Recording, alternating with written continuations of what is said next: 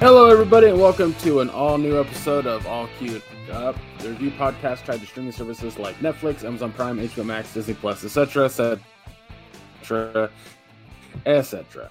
I'm your host, Gregg Dietz, which is my co host, Maya Don Fisher. How's your week been? Uh, pretty good week. Pretty good week. I got my got my entry turned in for the painting competition at the comic shop, the uh, Gundam Barbatos that I painted up and showed you pictures of. It looks really good. I'm proud of it. Um, got a Yeah. got an airbrush, a portable uh, spray booth for airbrushing. Seeing as how I got an airbrush about five or six months ago, and it's just been sitting in a box, and I haven't tried it out yet because I haven't had anywhere to use it. Got a little portable spray booth by Master uh, on Amazon for like a hundred bucks, and uh, it's, it's pretty nice. It's got dual fans. It's got a filter that clips into place, so the fan sucks the paint particles into the filter, and you know there's no mess. Uh-huh. And it's got LED lights on the top, so everything's nice and lit. And you know, I, I broke it out, put it together Monday, and broke it out yesterday, and used it for a little bit. And you know, I've been painting minis for four or five years on the regular, but airbrushing is a completely different beast. Completely different beast. It's going to take a while to get used to it, getting your paint consistency right and your spray distance down and the precise control of the airflow, getting it to where you don't blast paint too fast out of the end of the gun. And it's it's going to take practice to get hang get get the hang of it, but I'm excited about it. You know, it's just another tool for my arsenal. but uh started playing uh Tales of Symphonia remastered. It's one of my favorite games. That's Uh, interesting. That doesn't sound like Last of Us Part 2. It's not. but I'm gonna be playing that one soon, I promise. Um but uh that came out a week or two ago. Two weeks ago I think it was. And I was like, ooh, and I got it from Best Buy because you know I have a Best Buy credit card, and I was like, yeah, I'm buying that. uh, I'm kind of surprised you haven't spent the the money on uh, uh, um, Octopath Traveler 2. I didn't realize that it's available for the PS5 until two days ago. So yeah, the only console yeah. it's not available for is the Xbox. So I'm actually going to pick it up probably next month. Uh, but yeah, I, I will play Last of Us 2 before I play that. oh, Gotcha. but but yeah, got a got Misty and Madison each a surprise gift. Got Misty a sweet new coffee mug. It's a little, it's customizable coffee mug. It's got pictures like little animated drawings of she and I on there, and I'm hugging her from behind. We're both naked on it, and it says on the other side, it says, "I love everything about you, um, including your butt. I really love your butt," or something like that. and she loves it, but she gets embarrassed by it. It's funny. And I got Madison a baby goat squishmallow and she's not put that thing down in 48 hours. She put it down for the first time this morning because she had to go to school. She's like, Can I take this to school with me? I was like, No. She loves it. So I was like, Hell yeah. Nice. Noise. But yeah, yeah. Uh, other than that, you know, just been painting and oh, I built that Snake Mountain last week. That Mega Construx Snake Mountain. It's fucking ginormous. Three thousand eight hundred and three pieces. And it took me four days to build, and three of those days were fucking like 10, 11 hour days I worked on it. But uh, Jesus. yeah, it took a long time, but it looks so cool. uh, especially next. You know, I got them on the shelf next to my Castle Grayskull, and they look cool side by side. But yeah, that's pretty much been my week. Other than that, I haven't really done much of anything other than watching the uh, things we reviewed or we were reviewing today.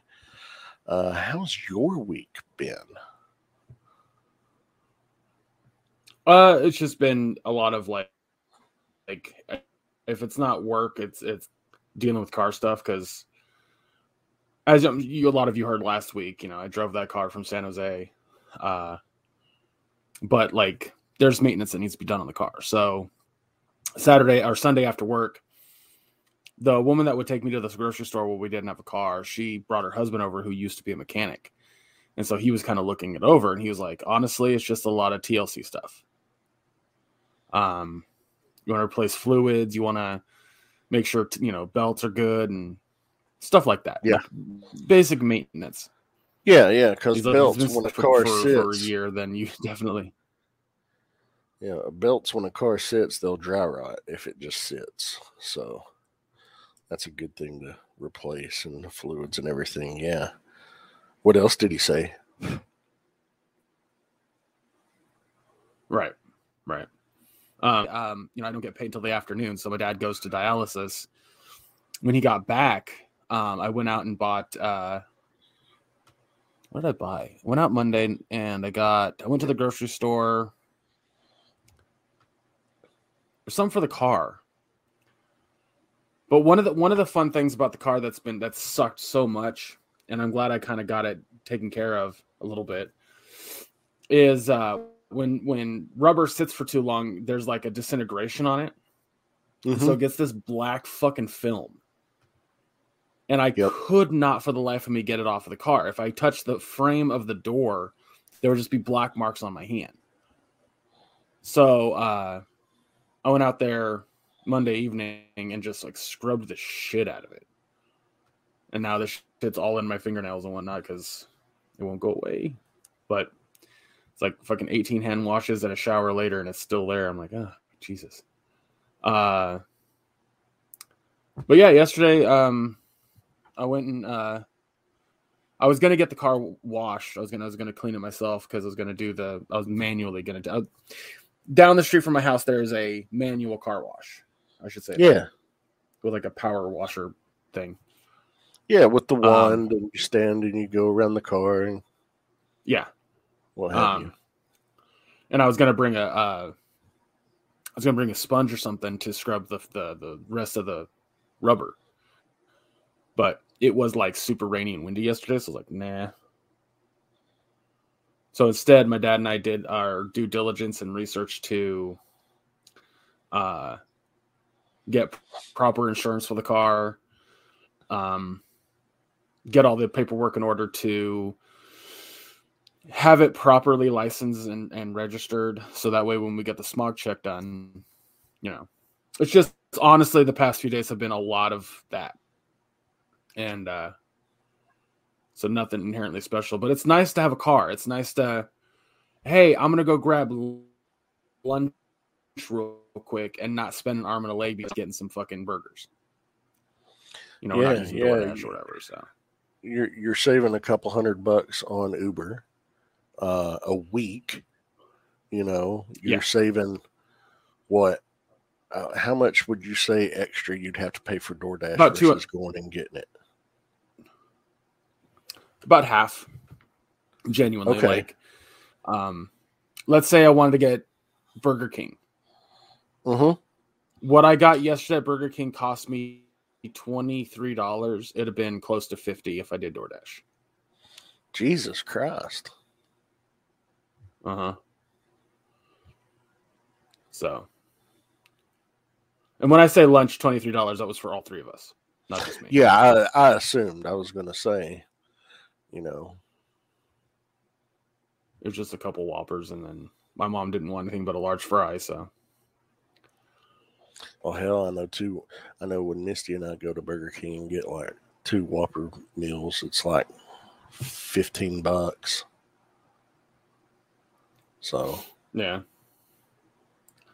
But uh yeah, it's been awesome. Like, I just I, I'm so happy to fucking have a car again.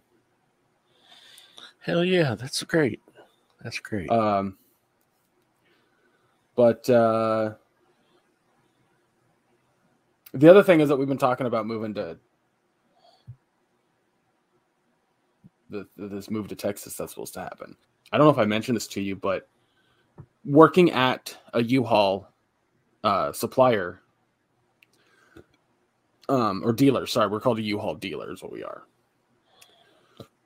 Because we're not a we're not a center, so we don't, you know, we'd only make commission off of rentals and stuff. But Mhm. I've been able to look into how much it costs to go from where we live in California to where we would go in Texas.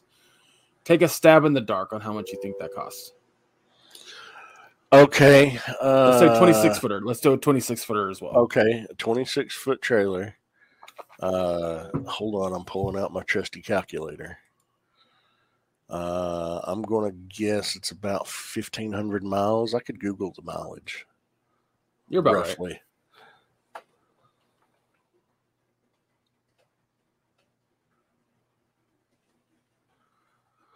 Uh,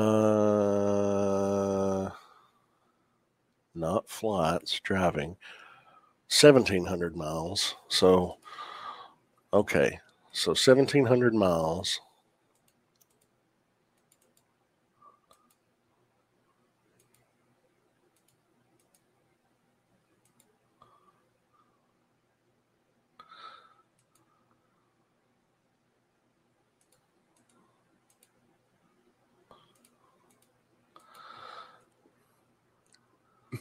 I like the dead air on the podcast for Maya. to do the I'm sorry. I'm sorry. You're good. I'm going to say it's going to be in between 525 and 600 dollars just for the U-Haul mileage and gas. So say the number again. In between uh, let, let let's say 600 bucks. You couldn't be more wrong if you tried. I mean, I tried. I'm gonna. uh, we're gonna play a was game. We're gonna play a game. We're gonna play a game. I'm gonna do hot and cold for how much it costs to take a 26 footer from Elk Grove, California, to Joshua, Texas. Okay. And you said 600. You are Arctic, below zero levels cold. Okay, so it's four figures. Mm-hmm. Okay. 1200. Still freezing. Wow. Is the first digit a 2? That would still be freezing. You're fucking kidding me. I'm not 3, cold. 5. Cold. Oh my god. How much is it seriously? 7,500. 7500 bucks. Yep. How much is it a mile? Well, U-Haul doesn't calculate by miles. Oh, they don't? calculate by a lot of mar- a lot of factors. So by because you're taking a vehicle, um, if you're doing a local run, so taking it back to the same place, they calculate by miles. Uh, but if you're going across the country, they don't necessarily count by miles. They give you an allotted amount of miles and then just give you a price. Now, what somebody did figure out is that he took a 26 footer from here to uh, to Arizona. And then he picked up another one to Texas. Now that doing that transfer truck situation cost him four thousand dollars instead of the seven thousand. But he had to move everything from one twenty six footer to the other. Oh my god. Uh huh. It is fucking extremely expensive to move across, like to move that far. See, I was calculating it by now- mile. That's Wha- wha- so fucking much. There's no way we would have that kind of money to begin with. No. So Um, kind of decided to do. Sorry, folks. If this sounds like a weird conversation or like a weird interruption between Maya and I, it's because uh, fucking StreamYard is a massive piece of shit right now.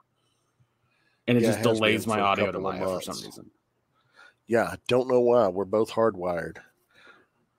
So There's no reason for it to happen on either of our end. so seventy five hundred dollars, which you guys don't have, uh, won't have anytime fucking soon. Uh, even with having a car and being able to save money on Uber and you know food, what the fuck is the new tentative So- plan? Well, the plan is well. When when I was looking into that, I was sitting there saying, okay, well, you know, Dad can get a loan. Uh, there's a there's a company that he's gone through to get loans before called OneMain, who has like they yeah, keep one main offering him a- financial. a, a twelve to ten thousand dollar loan. They keep offering that, and um, in in lieu of that, uh, what we have decided is um, we're going to use that loan to move. That's how we would move. But we were trying to find some other alternative to moving from California to Texas because it doesn't matter what moving company you go with; they're going to charge you a huge amount from go to te- from California to Texas. Penske, um, oh, the the other one I can't remember off the top of my head. Yeah, Enterprise has fucking moving trucks and they're still extremely expensive for the move. However, there is an alternative, and that's moving pods. Oh, like the fucking storage containers that you can put on a flatbed or something. Uh huh.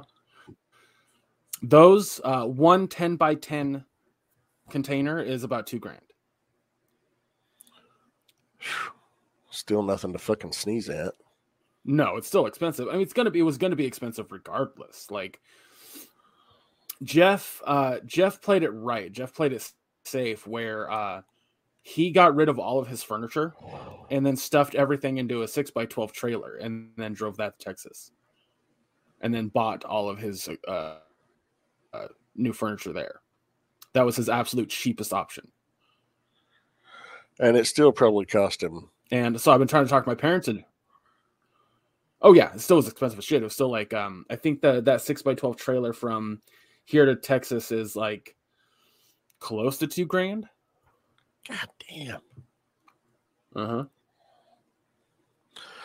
See, I've I've moved from one state to another, but all of my belongings were with me in one vehicle. You know, I didn't have to transport furniture and shit like that. So I've never rented a moving truck from one state to another. I have rented moving trucks from town to town. And that's always been less than a couple hundred bucks or less than 300 bucks total with mileage and gas and rental fees and etc.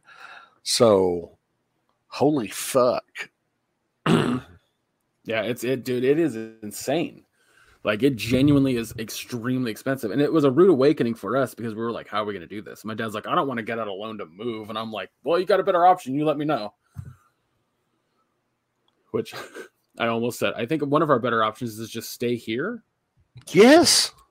I mean, I mean, like yeah. I, I've been trying to tell people this, trying to explain it to people because a lot of people go, "Why would you even want to move to Texas? It's a shitty state. There's problems. It's going to be expensive to move. Yada yada yada." And I go, "This is essentially the retire home, retirement home for my folks. That's what this is. It's got a backyard for my mom to do, do to do gardening. Um, everything's ground level, so they can they don't have to fucking like. This is maybe an overshare, but my dad can't make it upstairs all the time to use the bathroom. Yeah. I've watched this man shit his pants so many times because he just can't make it upstairs fast enough. To go pee, he uses a cup in the kitchen and then puts it down the sink.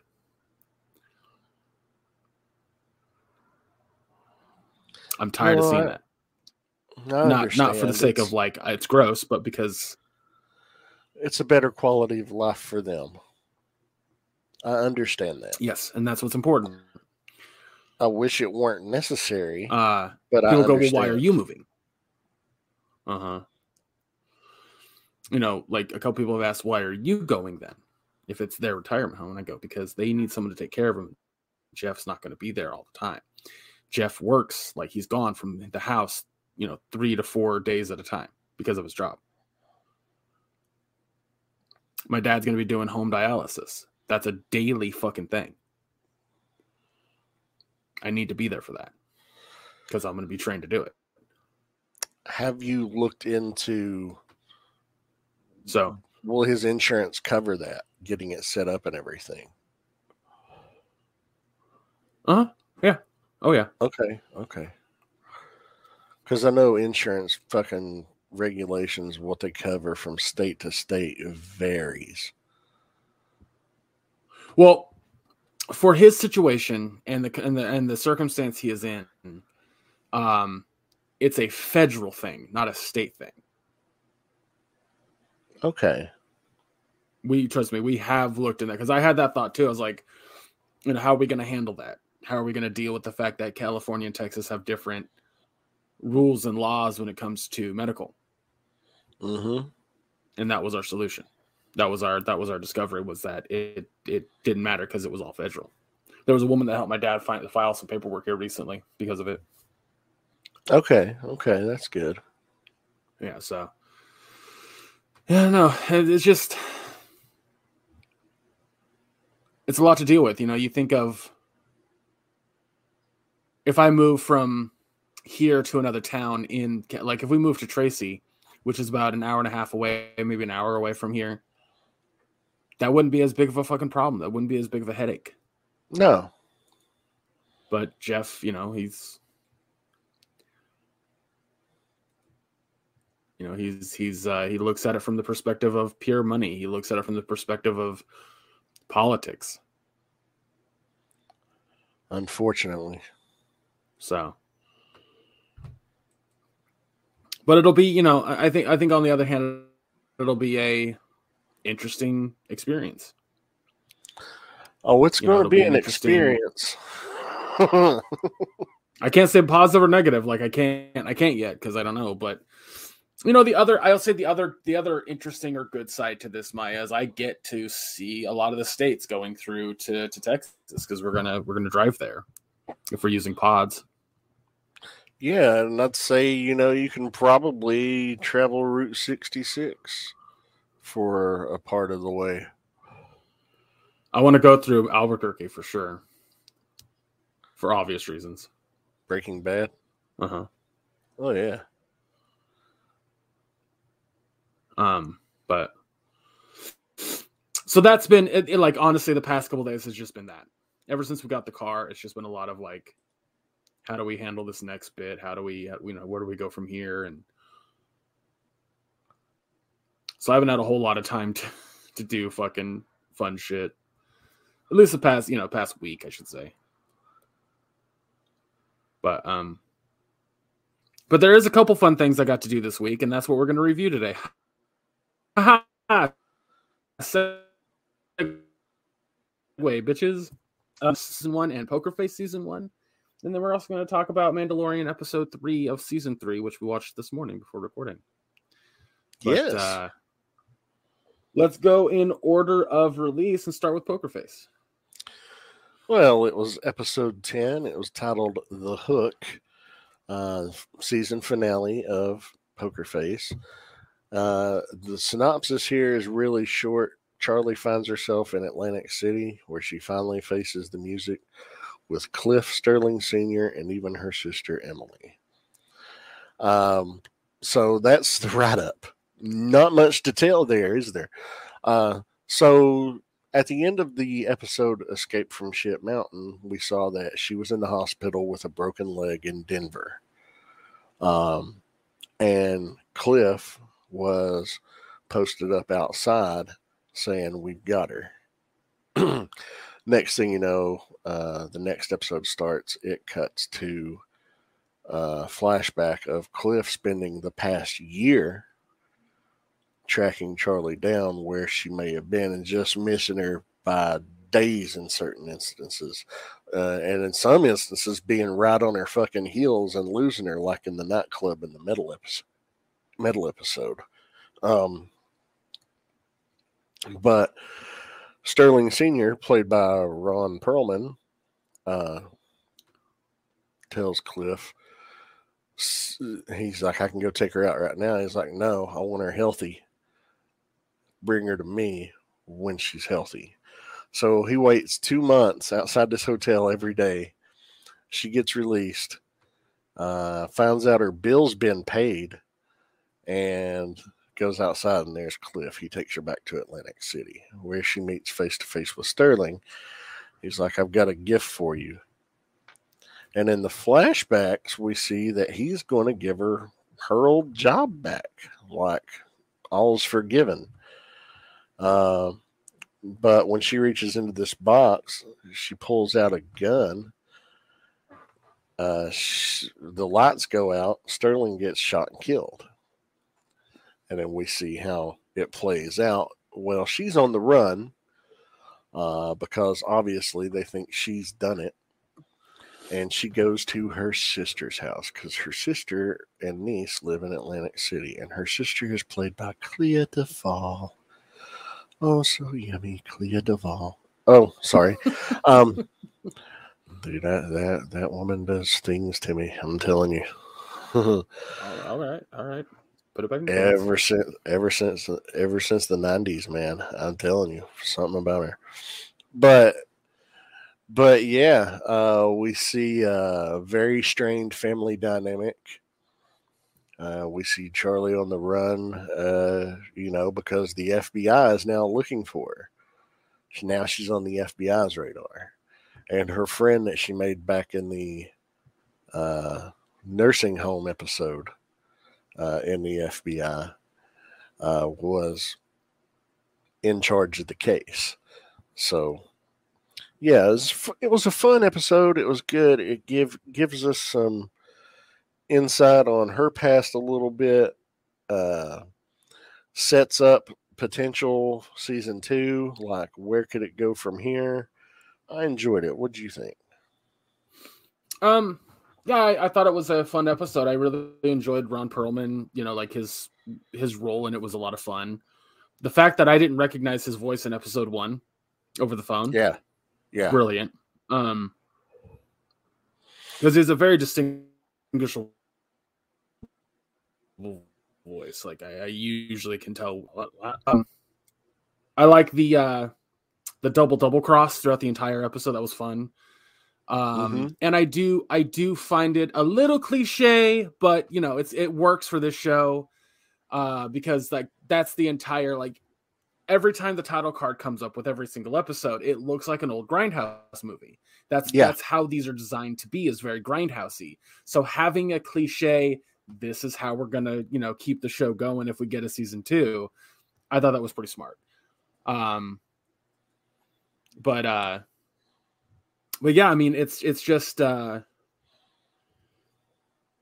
I think the show started off stronger than it ended for sure we had some rock star episodes, but we had some just fucking there episodes. Cue the fucking I was like cue the fucking Price Is Right uh losing music uh episodes and uh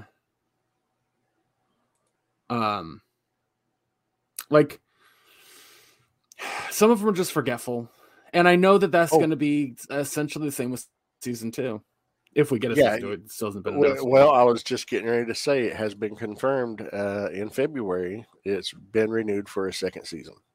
I missed that news entirely. Well, I just saw it on the Wikipedia. All right. Well, there you go. Um, that's good. I mean, it it, it deserves more more light. I think. Like I think last week was stronger than this week, but not you know not by a ton. No, no not by a ton, but definitely a little bit stronger. But still, a good, solid episode. wasn't a shitty episode. Uh, yeah. Which I don't think there were actually shitty episodes. There were a couple that were just kind of there, you know. Yeah, like a. But well, that's but fewer of them than not. Yeah, I was gonna say like the the the show is. If you watch anime, there's a term called a filler episode. Filler episodes in terms of anime are um, they are designed to there is they're literally called filler because um when an anime is being made and it's based off of a manga which nine times out of ten they are it might catch up to where the manga is. And so they have to come up with side content that's not part of the main plot in order to uh, uh, allow the viewer to not to not move away from it. So that way there's constant new content.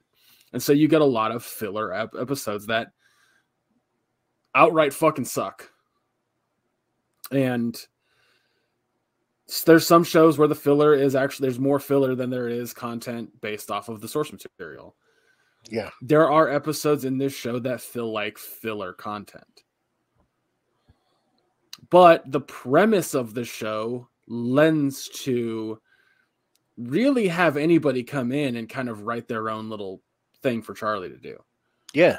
So it's it's smart in that, but but yeah, I mean that's uh. Well, it's got that. I'm I'm gonna. It's got that old school like old school serial uh, old school uh, TV series feel to it, you know, back in the 70s and 80s. Like this week this happens this week this happens there is not much overarching plot overall just one loose point a to point z and then scatter points all in between getting there uh, but it's not like a focused narrative so much where a lot of storytelling lies today uh, and things we consume anyway uh, so I mean, you know, it's kind of refreshing in that regard. But I think it also kind of suffers just slightly, not significantly, just slightly from it. You know what I mean? Yeah, yeah, yeah. I I think I'll give I'll give this episode itself an A, maybe an A minus. Yeah, I'll go with A minus, and I'll give the series an A. Like the series is an A plus. Like you know, there's some fucking you know A plus episodes, but then there's a lot of like C episodes, C minus episodes. So, but overall, it's enjoyable enough for me to want to come back for season two. Yeah, yeah. What grade would you give it? Uh, I'll give this episode an A, and I'll give the series as a whole an A.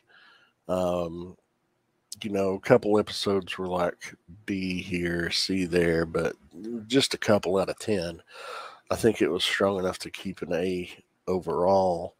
Uh, the, the use of the guest stars that they've used, uh, wonderful uh, in most cases. Um, you know, most of the shows have been, most of the episodes have been interesting enough uh, to hold my engagement the entire time. Uh, you know, a couple were not bad, just kind of there, like we said, but overall, you know, pretty strong uh, debut series.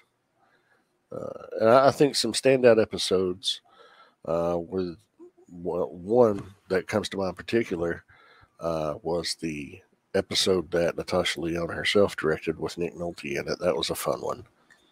Uh, this obvious, you know, obvious for me because of my fucking uh, hardcore uh, fixation on Clea DuVall. Of course, you know, I really enjoyed this episode.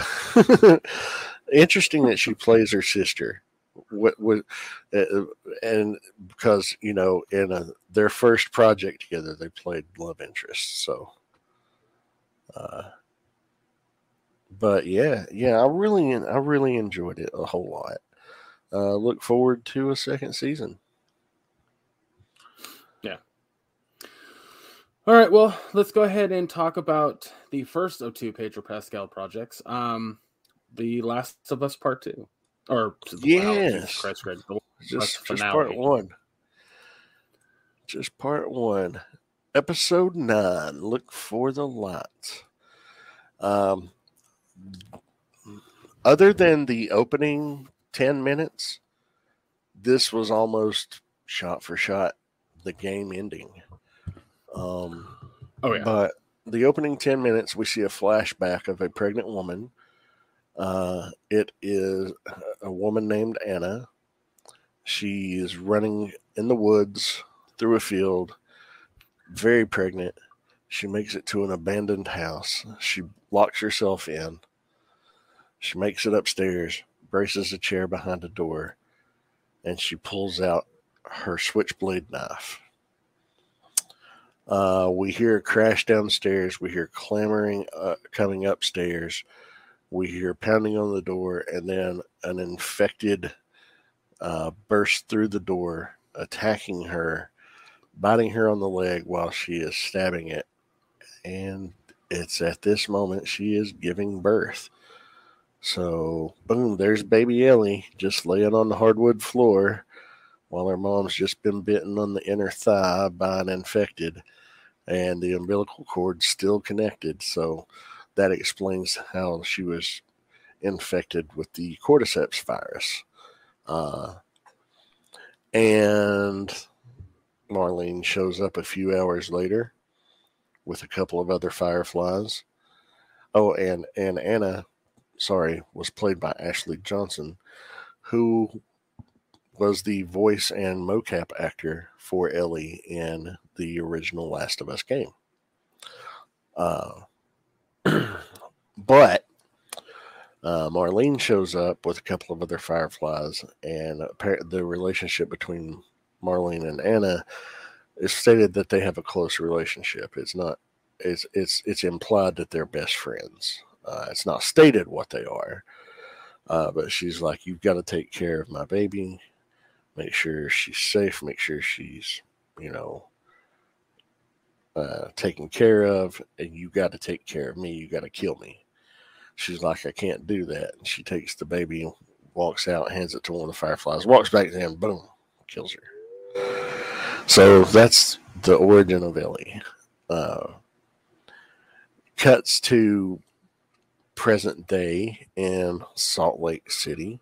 We see Joel and Ellie they are walking uh, through the city. We see, you know, just how it's been overgrown. They go into a building, climb up to get a view of the land. And I thought it was kind of funny because, you know, in the game, every time you get to a new city, that's what you do. You find the tallest building, you go up to the top, you find a route through, and then proceed from there on foot, fighting off hordes of infected on the way. Mm-hmm. Um, in this, Ellie's like, let me guess, we're to go do this, you know, all unenthusiastically. And Joel and Jess, he injects a little bit of humor in the situation. He's like, no, I found some dynamite. We're to blow through that. She's like, really? He's like, no, but I had you going, didn't I? We see Joel lightening up and joking around with her, trying to cheer her up. And in this, she's very distant because she's still processing the trauma that she went through of being, uh, assaulted by David in the last episode. Mm-hmm. Uh, they make their way into a parking garage. Uh, she sees giraffes. They go and they feed the giraffe, pet the giraffe, and that's cool. Then they're walking through afterwards, talking about what they would like to do after this is all said and done. Right before that happens, so they have a conversation where he's like, You know, you don't have to go through with this. And she says, I need it all to mean something. It can't be for nothing. Well, during their conversation afterwards, uh, Joel reveals to her that he was the one who shot and missed, and that's how he got the scar on his face. Uh, that he attempted suicide in the second day.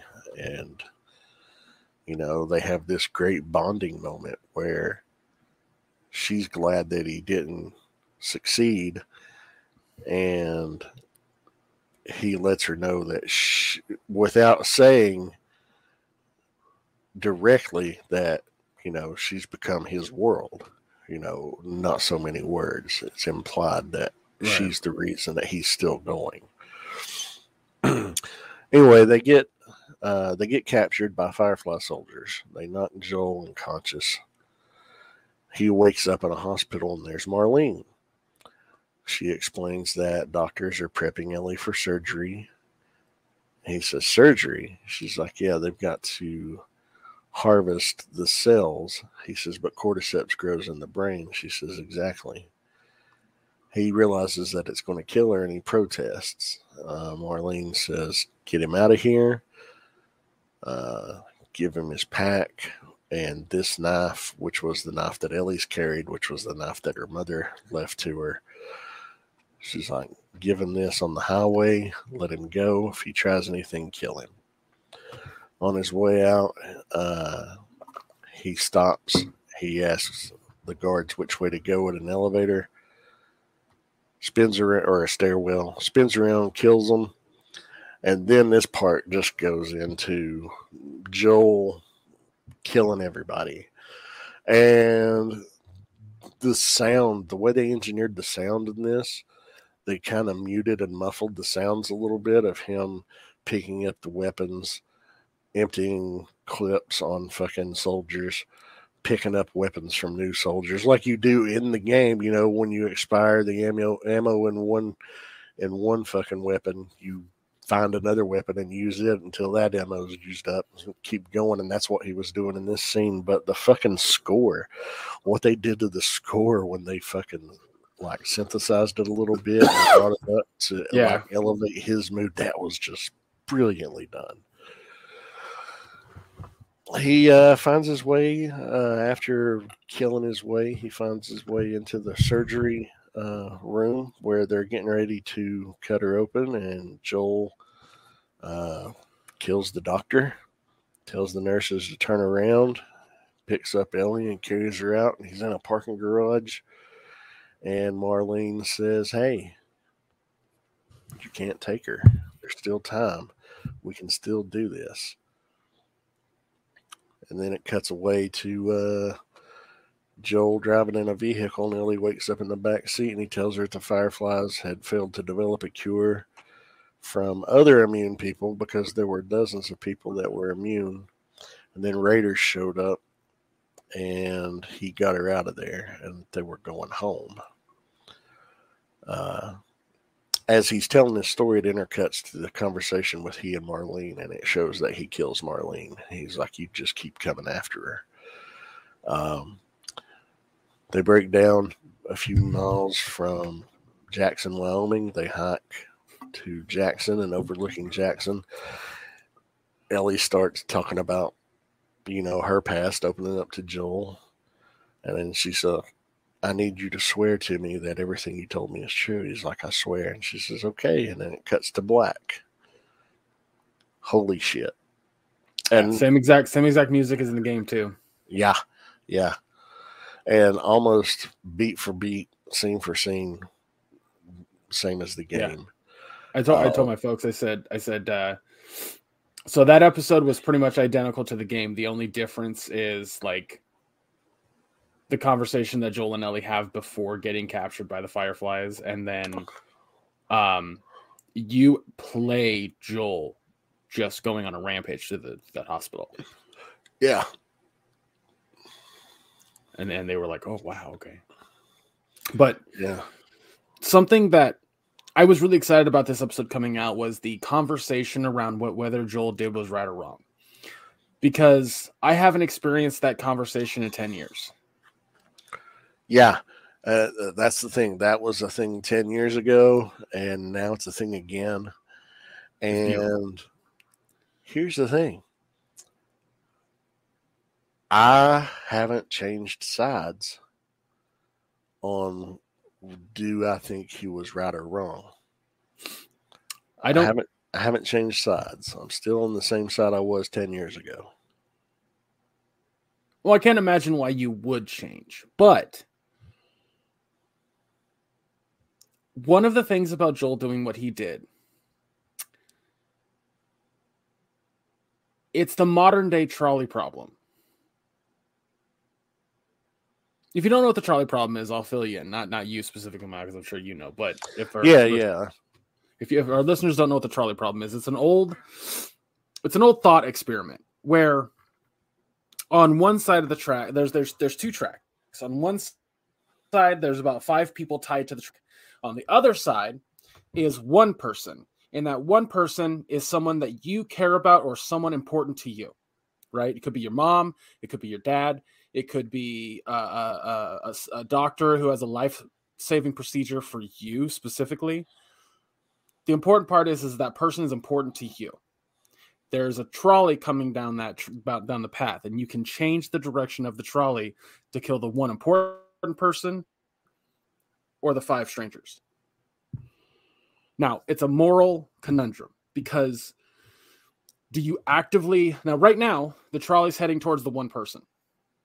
That's that's how that works. So do you actively kill five people or not do anything and save five people? One for the greater good. Mm-hmm. This trolley problem has been a thought experiment because it allows the the, the thinker to process what they think is morally correct, right? And you're not supposed to just go, well, here's the solution.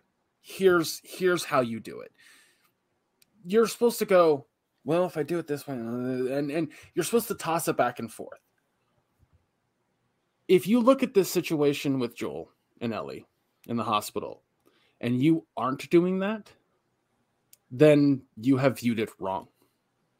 Now, your opinion on it is neither wrong nor right. Your opinion on it is how you feel and how you would feel in that situation. And neither is wrong. But just assuming that you have the right answer is wrong. Because what Joel did can be viewed right or wrong, depending on the viewer, depending yeah. on the situation. What Joel did had wrong pieces to it, but you know, good reasons essentially. It's a hard, morally correct thing to do. and and and ha- and watching people who didn't experience the game go through that and listening to them fight with their own inner thoughts on it has been fascinating. But I have seen a lot of people do what people did with the first game as well. And that was completely side with Joel 110%. Really? And I, I hate that. And I think that that's wrong by itself. Going, I would have done what Joel did, even if it is wrong, that's fine. No issues with that. But accepting what Joel did as right, yikes. I've never, never been okay with his decision in that game. Nor should you. No, I've I've always been like, all through this game, he's redeeming his character He's growing to care for somebody, only to become the villain in the end. See, and I don't even not, see it from like not not, not like the villain per se, but he's basically doomed humanity to keep going through what they're doing. Well, so I was talking to my buddy Andy, who stopped playing the game after the first uh the first clicker, clicker. Yeah. Um, and I was talking to him about like what his opinion on the whole situation was, and he because he was like, he was like, I'd have done the same thing that Joel did because you know, like I I care for my kids and and and I and I get where he's coming from entirely, and I'd, I'd have done the same thing. He goes, but on the other hand, like he did doom humanity. But on the other hand, who's to say that you know humanity is gonna accept a fucking new suddenly out of nowhere vaccine? You know. Excellent point. And We've he's right about that he's, plays he, out. He's right about fucking everything. That's what I love about it. There is no wrong opinion if you're thinking about it. if you're putting actual thought process behind what Joel's decision was, you're not wrong. No, no, and uh, you know, if I were in that situation and it were Madison, I can't Okay. say that I would act differently. Mm-hmm. I can't say that I would. I would like to think that I would, but I can't say that I would.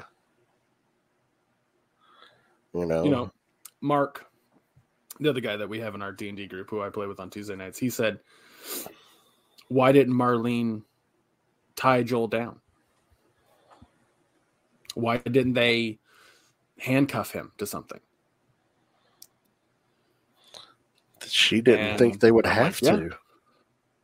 Well, that's that's my point. Is like the reason I like him thinking it from that perspective is like that's what I love about The Last of Us, both the game and now the show is that every single character is flawed. They make mistakes, and that's what makes the story so well constructed. So, I don't know. I just I'm very fucking happy right now. Like extremely happy that this show has rebirthed the conversation I thought was fascinating 10 years ago. Yeah. So, but I'm giving the episode an A plus and the whole show an S tier. Just FYI. I don't think I have to go into why. I mean, expertly shot, expertly written, expertly fucking acted. Nobody's bad. Not not a scene was fucking out of place or wrong in the show. It's just been fucking beautiful from front to back. What about you? I have to agree with both uh, and give the same A plus for the episode, S tier for the fucking series. Um, best adaptation from a video game I've Ever. ever seen. Yeah. Ever. And there have been a lot of video game adaptations out there, and most of them are, you know, not great. There's a few good ones, but this one, stellar, surpasses the source material, which is tremendous. Uh-huh. Uh, when you can surpass your source material, but yet stay true to it, you've done an incredible job. Just worthy of the utmost of praises. Um, you know, I saw a couple people like, but it's a zombie show. We didn't have any more zombies after Kansas City, hardly. So what? It's not about zombies, it's about people and their decisions and their choices and their relationships and how they are navigating through all this. You know, the zombies are just an obstacle. Yeah, they're prevalent in the game because you have to have challenges on your way from traversing from point to point to point. But as this show shows, you know, how it it, it gives us scenarios to where it's difficult enough as it is without those additional fucking obstacles. Yeah. You know, it's beautifully done. I, absolutely I- love it. I'm sad that it's over. We're gonna get our season two. They said that uh, uh, they should start start shooting season two in April. Yeah, yeah. So I'm really excited about that. And they, and and I know they're going to follow the the the plot of part two pretty closely, but they're going to tell it differently. And knowing how part two plays out, because I, you know, I I, I played it, um, they're going to have to tell it like a TV show, whereas you can't do that with like the way the game's told. You can't do it the same. So, and you'll know that once you once you play the fucking part two. Oh yeah. I'm looking forward to it. That's yeah, I'm I'm fuck, I'm so excited. Uh but uh let's go ahead and um, move on to Mandalorian season 3 episode 3. Yeah, yeah. This is chapter 19, The Convert.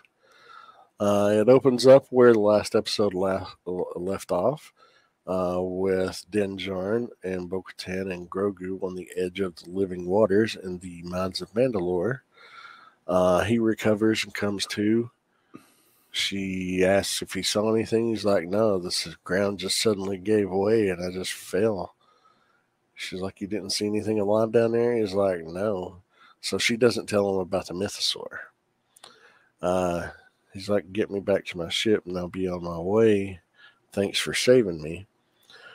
Uh, upon returning to Kalevala, they're attacked by tie squadrons of tie interceptors. Um, and in an exciting action sequence, we see him do a drop, get into his N1 starfighter, and help Bo Katan fight the fighters off, only for TIE bombers to come in and bomb the shit out of her castle.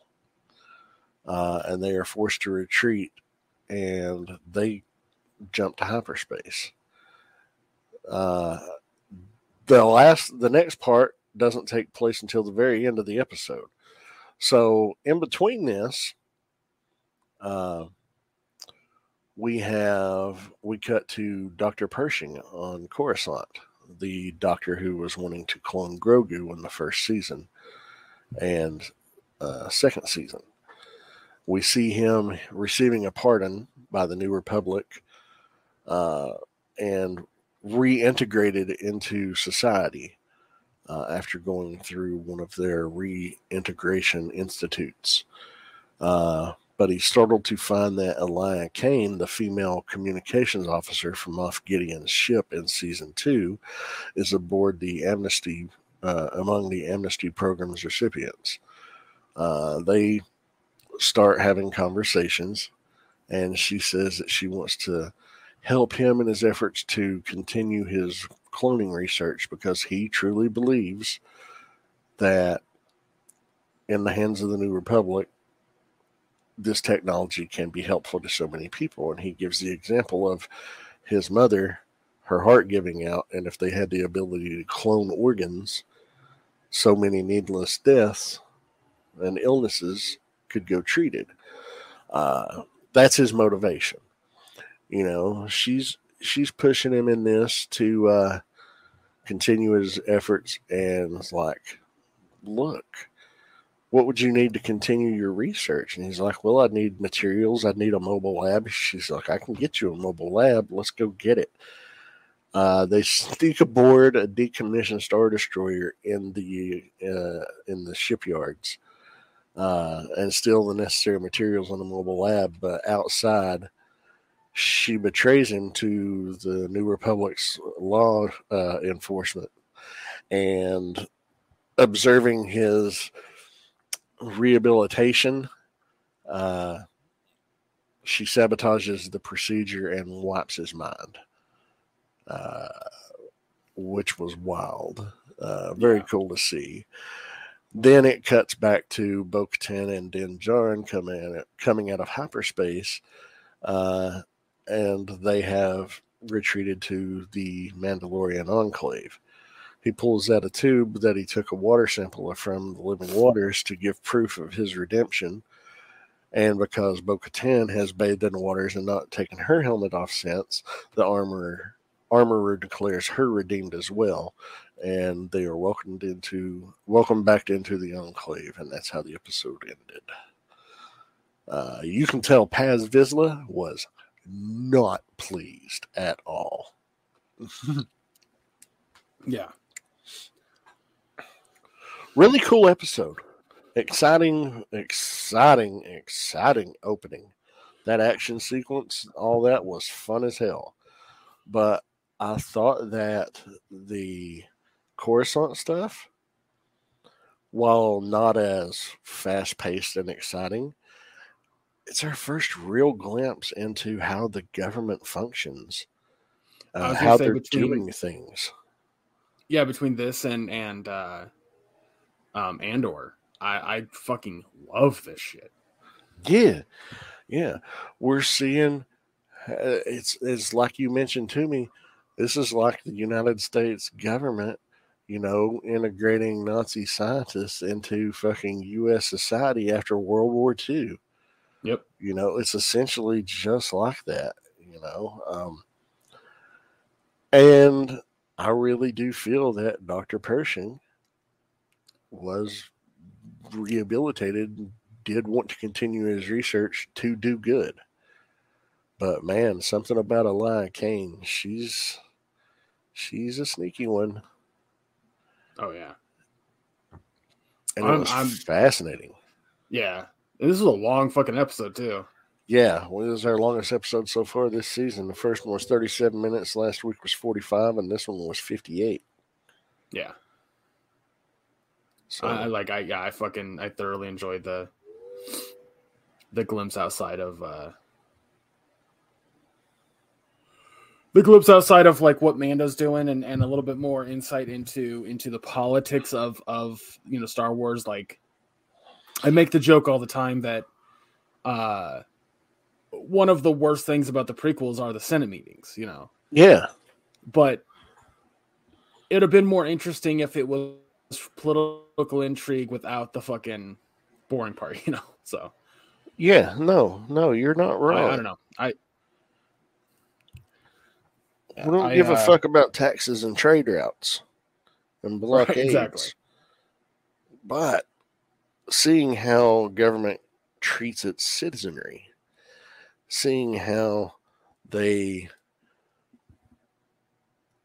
I mean, they're given housing. Uh, granted, it's shitty housing. Uh, you could tell, you know, there wasn't nice gardens outside of this apartment complex. You know, these were tiny one room apartments, uh, efficiency apartments, you know, essentially. Um, you know, shit jobs, but given jobs regardless. Uh, but it was interesting to see, I felt. Yeah, absolutely. Um I I really enjoyed it, regardless of how slow it was compared to other Mandalorian episodes. I really fucking dug this episode and I kind of want a whole series like that, you know, like I, I think that that would be really interesting because one of one of an, an interesting thing to me about Star Wars is that there's so much going on in the universe of Star Wars that you don't have to stick to one spot. You don't have to stick to just Jedi. And having these new like little things that are outside of that purview has been awesome. Um so I would love an entire series that like so there was a game that was going to come out a few years ago. This was a long time ago called 13, um, 13. 1313 and it got canceled for I don't remember why, but it was always always disappointing to me that it got canceled because it was it was a part of of the Star Wars worlds that we had never seen. And I feel like we're getting all that now. We're getting a lot of that now. Yeah, one of the things that Favreau said uh, when the Mandalorian was first announced is that over the course of the series, we're going to see the seeds of the First Order being sown, and how Yeah. how that comes about. So, you know, this uh, Elia Kane definitely has some First Order vibes to her, does she not? Oh yeah, absolutely. And Absolutely. and she's fucking cute. um but yeah i'm i'm gonna give this episode an a plus i really fucking enjoyed it from front to back you know you had the you had the beginning and the end that were really exciting and f- fascinating and that giant center that i was just like i was fucking enthralled the entire time also what do you think those biscuits taste like i said lemon squares Uh, I think they're like you know Lorna Doone shortbread cookies. Uh, i don't want to think it was shortbread because i don't like shortbread I love shortbread, man. but I um love shortbread cookies. what grade would you give it A plus. okay It was it was fucking great. I wanted to see more. And I was, I, you know, I love it when I'm watching something and I'm really enjoying it, and it cuts to the credits, and you're like, "Fuck, that's all." You know, I did it again this morning. You know, even though it Mhm. was an hour long, it didn't feel like an hour. yeah It's just it holds your attention. It tells a great story, great pace. Uh, you know, and it helps that Favreau has either written or co-written every episode this season too. Uh, this one he co-wrote, but it was uh, it was well done. You know, I like how he is uh, continuing you know, gives that uh more of a f- cohesive feeling to it if he's involved in every single episode. Whereas in the first couple of seasons, there were some episodes that he wasn't involved with at all. Uh, and it was either Filoni or uh, Rick uh, Femu Famuyiwa, however you say his name. I'm sorry if I butchered your name. Uh, like you're going to hear this, uh, but yeah, uh, it was still still well told and everything. But I think this is just going to give a little bit more cohesiveness to it. Maybe that's just a theory. But yeah, it's fucking a lot of fun. A lot of fun. Loving that this is back. Uh, you know, we've got five more weeks of The Mandalorian. So we'll be definitely be checking out episode four next week. But what else would we be yeah. checking out next week, Gregg? Uh, we're going to be um, watching Bert Kreischer's Kreisch, Kreisch, Kreischer, Kreischer, Kreischer. Bert, I don't know why I have. I was a Kreischner, and I'm like, that's not right. Uh, Bert Kreischer's new special on Netflix called Razzle Dazzle or Frazzle Dazzle. Is it Razzle? It's Razzle Dazzle. Why did I write Frazzle on here? That's weird. I don't know. Um, yeah, it's fucking bizarre. Uh, anyway, so yeah, we're watching that, and I'm gonna come up with a fun little March Madness bracket. Um, and uh, hopefully we'll have a guest. We'll see. We'll see if we can get one. But uh, yeah, if not, I'll just po- I'll just pose it to Maya, and Maya will be the deciding factor on the bracket. So there's that. Uh, but yeah, um, guys, that's gonna do it for us this week. Uh, uh, two shows just in the fucking bank. So you know that's that's how that works. Um, make sure you follow us on socials. If we do add anything to the show, that's what you we'll, we'll tell you on social medias, or at least we'll try. We're really bad about it, but you know we'll try. So go and follow those. Those are all listed down below. Um, if you're looking for a t-shirt coming up, spring's around the corner, so you can get a t-shirt at our Teespring store. Um, that'll have our cartoon faces on it and our nice little logo. And if you do buy something, let us know. We'll give you a quick shout out. Also, there is a discount code for listeners who make it this far into the podcast. Maya, what is that discount code? It is AQU15, AQU15 for 15% off your entire purchase order at Teespring. There you go. Um, that's it for my notes. Maya, where can folks find you? You can find me on Facebook under my full name, Maya Dawn Fisher. It's a public profile. It's also linked to my Twitter and Instagram profiles. So it is your one stop shop for everything I'm up to. If you can find me, because I'm under restriction for the next two and a half weeks still. I told you about that, didn't I? Oh yeah, yeah, yeah, yeah, yeah, yeah. yeah. But uh, that's that's where you can find me. What about you, Gregg? Uh, Chub Rock Geek on all social medias. Um, I'll be uploading some new uh, video game content this this week um, on my Twitter, as I have been, which I should really download and move over to Instagram, since it's a better service at this point. But uh, yeah, if you want to see me and my friends make make asses of ourselves, that's why you do that. They're just short clips; they're not, you know, anything substantial. But uh, guys, thank you so much for listening. We really appreciate you. Remember, it is uh, Mandalorian episode four, uh, Bert Kreischer's Razzle, Razzle Dazzle, and nice little March Madness March Madness bracket for us. Um, always remember, fuck the GOP, fuck the NRA. Donate and help where you can, and we'll see you next week. Take care, everybody.